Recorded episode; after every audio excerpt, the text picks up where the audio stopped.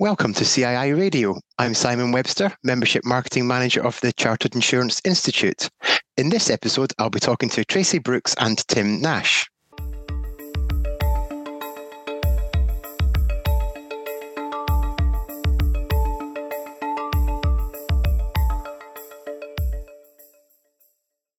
In this episode of the podcast, we're discussing the value of professional designations.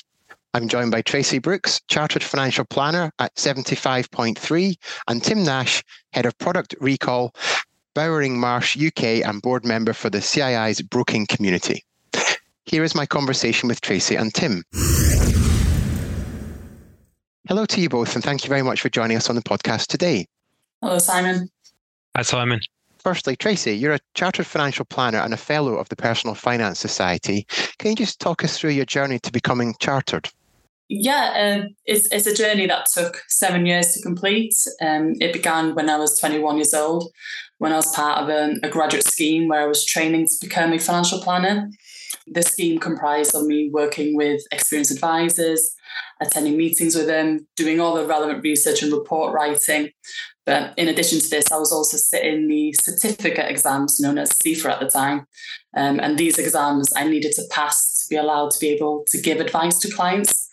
Um, all in all, those exams and training lasted about 10 months before I eventually became a financial planner. And I thought, as I was in the swing of sitting exams, and I'm, I'm someone that loves to learn and be the best in everything I do, I decided to work towards obtaining the diploma in financial planning, which at the time wasn't a minimum requirement and um, qualification requirement to be a financial advisor. These exams were much harder than the certificate exams. They were two hour written exams where I could only sit twice a year. Therefore, if you failed, you had to wait a while before resitting. Um, and that process took me about two and a half years to complete. And then once I obtained my diploma status, I decided to aim higher and attain the chartered financial planner and fellow status. Um, to become chartered and fellow, you need at least five years sector experience, obtain a certain amount of exam credits, and sit at least four advanced exams. Like the diploma exams, you can only sit these twice a year. Therefore, assuming I passed each exam first time, I knew it would take me at least two years to complete. Once I passed three of the exams, uh, advanced exams, all I needed to sit was an exam known as AF5 to achieve the chartered status. However, instead of sitting that exam, I decided to go down a different route and set a course Excel exam with the Institute of Financial Planning, which, if I passed, exempt me from sitting AF5, as they both cover the same areas of knowledge. Uh, the, the reason for me taking this approach was that even though I knew it would take me longer to eventually obtain chartered status, by passing this course, it would mean that I would not only obtain chartered and fellow financial planning status, but also certified financial planning status, which are both highly recognized qualifications in our in our industry. So, in that that journey to becoming chartered is really a, a combination of, of exams and, and, coursework and study, as well as practical experience within the in the workplace. Yeah. So, really, yeah. So, uh, uh, it's a lot of work, a lot of sacrifice, but well worth it in the end, definitely. And having obtained chartered financial planner status, how has that benefited you in your career? I think becoming chartered has meant that overall I've become a more confident advisor, not not only in my technical ability, but also how I give advice. You know, n- now I get like accountants and solicitors picking my brains regarding certain things, whether that be inheritance tax or trust, etc., which has led to me increasing my network of professionals uh, that refer clients onto me. And I also get a lot more referrals from clients too. But I think in addition to this, being chartered has changed the way I am seen within 75Point3. Colleagues will now come up to me to ask me questions on certain topics or client cases, asking me for my opinion and what advice I would give and why and what approach I would take when giving the advice. And also I now mentor people within the company who, who are either already financial planners or are training to become financial planners and I'm also like part of various committees within the, within the company and generally taking on more managerial responsibilities. So, so yeah, being chartered has definitely benefited my career. Good. And Tim, over on the insurance side of, of our business, so you're a fellow of the Chartered Insurance Institute, which is the highest designation a, a member can achieve. So, how long did it take you to become a fellow, and what was the process behind getting there?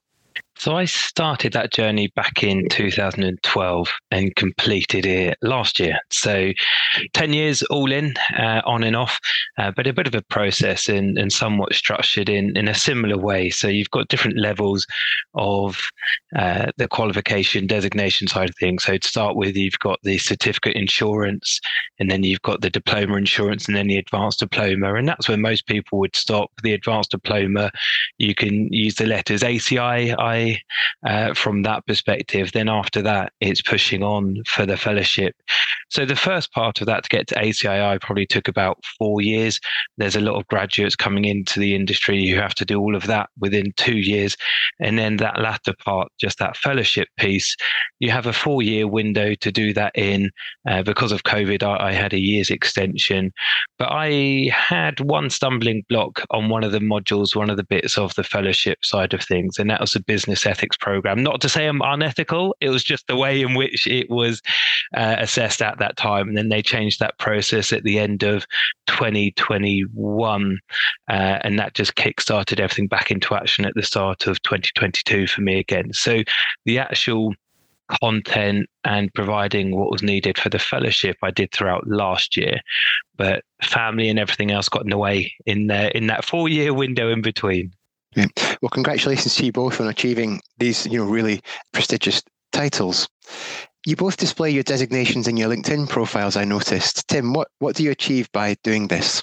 I think it's a great way just to showcase actually your commitment to your profession, your career, and actually the type of individual and practitioner that you want to be. For me, I've put the hard work in. I want to demonstrate that actually I've I've gone the distance and I've done what I can because ultimately I look at those designations and I've worked hard for them and I work hard for myself. I'm going to work hard for a client. And if I'm not demonstrating that I'm going to work hard for myself and actually be the best I can be, go through the professional side of things, then actually I'm not demonstrating to any clients or prospects that I would do the same for them. So for me, it very much is I want to be the best that I can be to be the best for the clients. And actually, if I'm not pushing myself, I don't, or continuously pushing myself, I don't believe clients would get the best from me. And Tracy, in your client facing role as a financial planner, I notice you include your letters in your email signature. So I'm just wondering do, do your clients understand what the letters or titles mean? Do you explain it to them? How does it all come together? Yeah, I would say for most clients, when they see the word chartered, I do think they understand what it means. You know, I think they, they see it as a high standard of professionalism, but probably unless clients work in a professional capacity, I doubt they understand the level of work and dedication it's taken me to achieve the status. Um, however, you know, when, when clients see all the letters after my name, they do ask me what that all means, and I will go on to explain how I achieved them, and and that makes them realise the level of commitment it's taken me to achieve the status, which you know, I think in turn it gives them comfort knowing that they are working with a with a very capable financial planner. Yep. And just thinking beyond client relationships, when it comes to employers, for example, how do you think employers view designatory letters and what value do they place on them when they're recruiting new employees? Um, Tim, would you perhaps like to answer first? Yeah, as a hiring manager, I always look for that. But I think at different levels, you'd get different responses. At a senior level, you're going to have individuals who very much focus on experience. Where have they been? What have they done? And what can they bring to the table? For a junior and a mid level now, I think it's hard for those individuals to really look to get into a role without having invested the time into those qualifications. If you look again at the graduate schemes, most of the graduate schemes out there, it's the compulsory that you have to complete up to the ACII level. And as an employer as well, we will always support individuals who want to go down the road of the professional development side of things. So, covering the cost of the study materials, covering the cost of the examinations, and then providing awards as well. So, there's a lot of support out there for individuals from an employer's perspective, in, in definitely some of the bigger employers' perspective, to help individuals obviously go down that road of getting the designation uh, that they want. And Tracy, over on the financial planning side of things, is, is, it, is it any different when it comes to employers and the value they place on these letters? Yeah, yeah. You know, I, I would say, you know, employers, you know, clearly, clearly they view the professional letters, with, you know, with the highest respect, as they understand that to achieve such status and their ability as a financial planner must be at a very high standard you know. You know being chartered makes you an asset to an employer you know as you represent you know high standards of excellence in knowledge and ethics and professional development. So when it comes to recruiting new employees i, I would say recruiting a chartered financial planner is very valuable you know especially if the company has or, or wants to have the chartered financial planner title Great, thank you. Um, now, Tracy, you said I think it took you seven years to become chartered. Tim, your journey to fellow took 10 years. So if there's anyone listening to this podcast who's just started out in either of our professions or just thinking about coming into it, you know, what, what advice would you give someone who's thinking about their, their journey through to becoming chartered or fellow? I, think it's important that when starting their journey to chartered or fellow status, that you know they they understand the level of work it takes to achieve it. You know, you're working all day and then studying in the evenings as well as possibly raising a family. You know, but however, obtaining the status not only brings positive to your career, it really enhances your career. So I think they should view it as short-term pain for long-term gain. But I believe that, you know, if you're someone that is passionate about the career, that, you know, wants to learn and be the best that they can possibly be, uh, you know, as well as helping raising the standards of our profession, then the journey will be much smoother and, and enjoyable. And Tim, from an insurance perspective, do you have anything to add to Tracy's answer? I would just make sure that you put the time in up front to think about the roadmap, where you want to go. And actually, there's a lot of choice. And so you can choose the modules that you're interested in. Yes, there's core uh, elements that you need to cover off, but outside of that, there's there's marketing and a whole load of other things that you can focus on and actually build into your learning. It also gives you a good sense of the wider insurance industry as well. So if you are fairly niche and specialist in your area, it gives you a good overview. But I'd also have a look to see what help there is. That self learning is difficult giving yourself the motivation to do the evenings or the weekends. Actually look what's around there. A number of the different institutes are there to support you. I'm, I'm part of the Insurance Institute of London, and, and there's a qualification mentoring scheme which is open every year to help people navigate through that. Applications are open for that at the moment, and it's a really good way to meet like minded people, but actually have those peers to help support you on your journey to get through the various modules and levels that you want to get to. I'm glad you mentioned uh, mentoring there and support from your peers because we have a, a, mentoring platform called Connect, and I think it's one of the ways we can add value to to members that you can uh, identify and meet with other individuals who can support your journey through the different uh, levels of, of membership. Finally, just to, to wrap up, in terms of being members of the CII or the PFS, what, what other benefits of membership do you find most useful? Um, Tim, would you like to go first?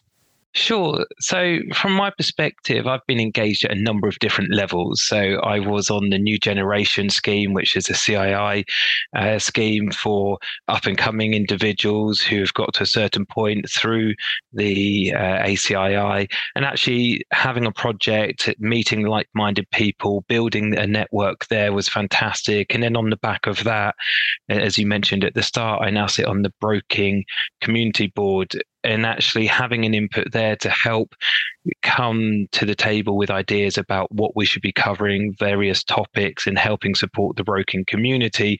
So, all in, that all just adds to building a really strong network of other individuals inside the insurance industry and just gives me a much more rounded focus on what we do in insurance rather than being sat uh, with my blinkers on at my desk and just thinking, right, I've just got to get through my inbox today. But actually, there's a lot more happening and there's a lot more to be engaging with. Yeah, great. Thank you. And Tracy, from a personal finance society perspective, which um, benefits of membership stand out to you? Well, I just think it's more, um, you know, PFS hold a lot of regular events, whether that's training, courses, seminars, workshops, webinars. Um, but these events, they're very useful to meet with other financial planners um, and, and learn from them see what they're up to, you know, whether we can pick their brains and certain things or learn, you know, learn like their back office system, etc. But I think what also is good about the events is that they help keep me up to date with changes that are introduced by, by the regulator or by the government, um, uh, and as well as having events that can help on on, on my self development as well. Great. Well, thank you, Tracy and Tim, for joining me on the podcast today. It was really good to talk with you both and hear your views on um, achieving chartered and fellowship status of our membership bodies. Thank you, Simon. Speak to you soon. My pleasure. Thank you very much. And thank you for listening to this episode of CII Radio. For more podcasts and useful links, please visit thejournal.cii.co.uk forward slash podcasts. Until next time, goodbye.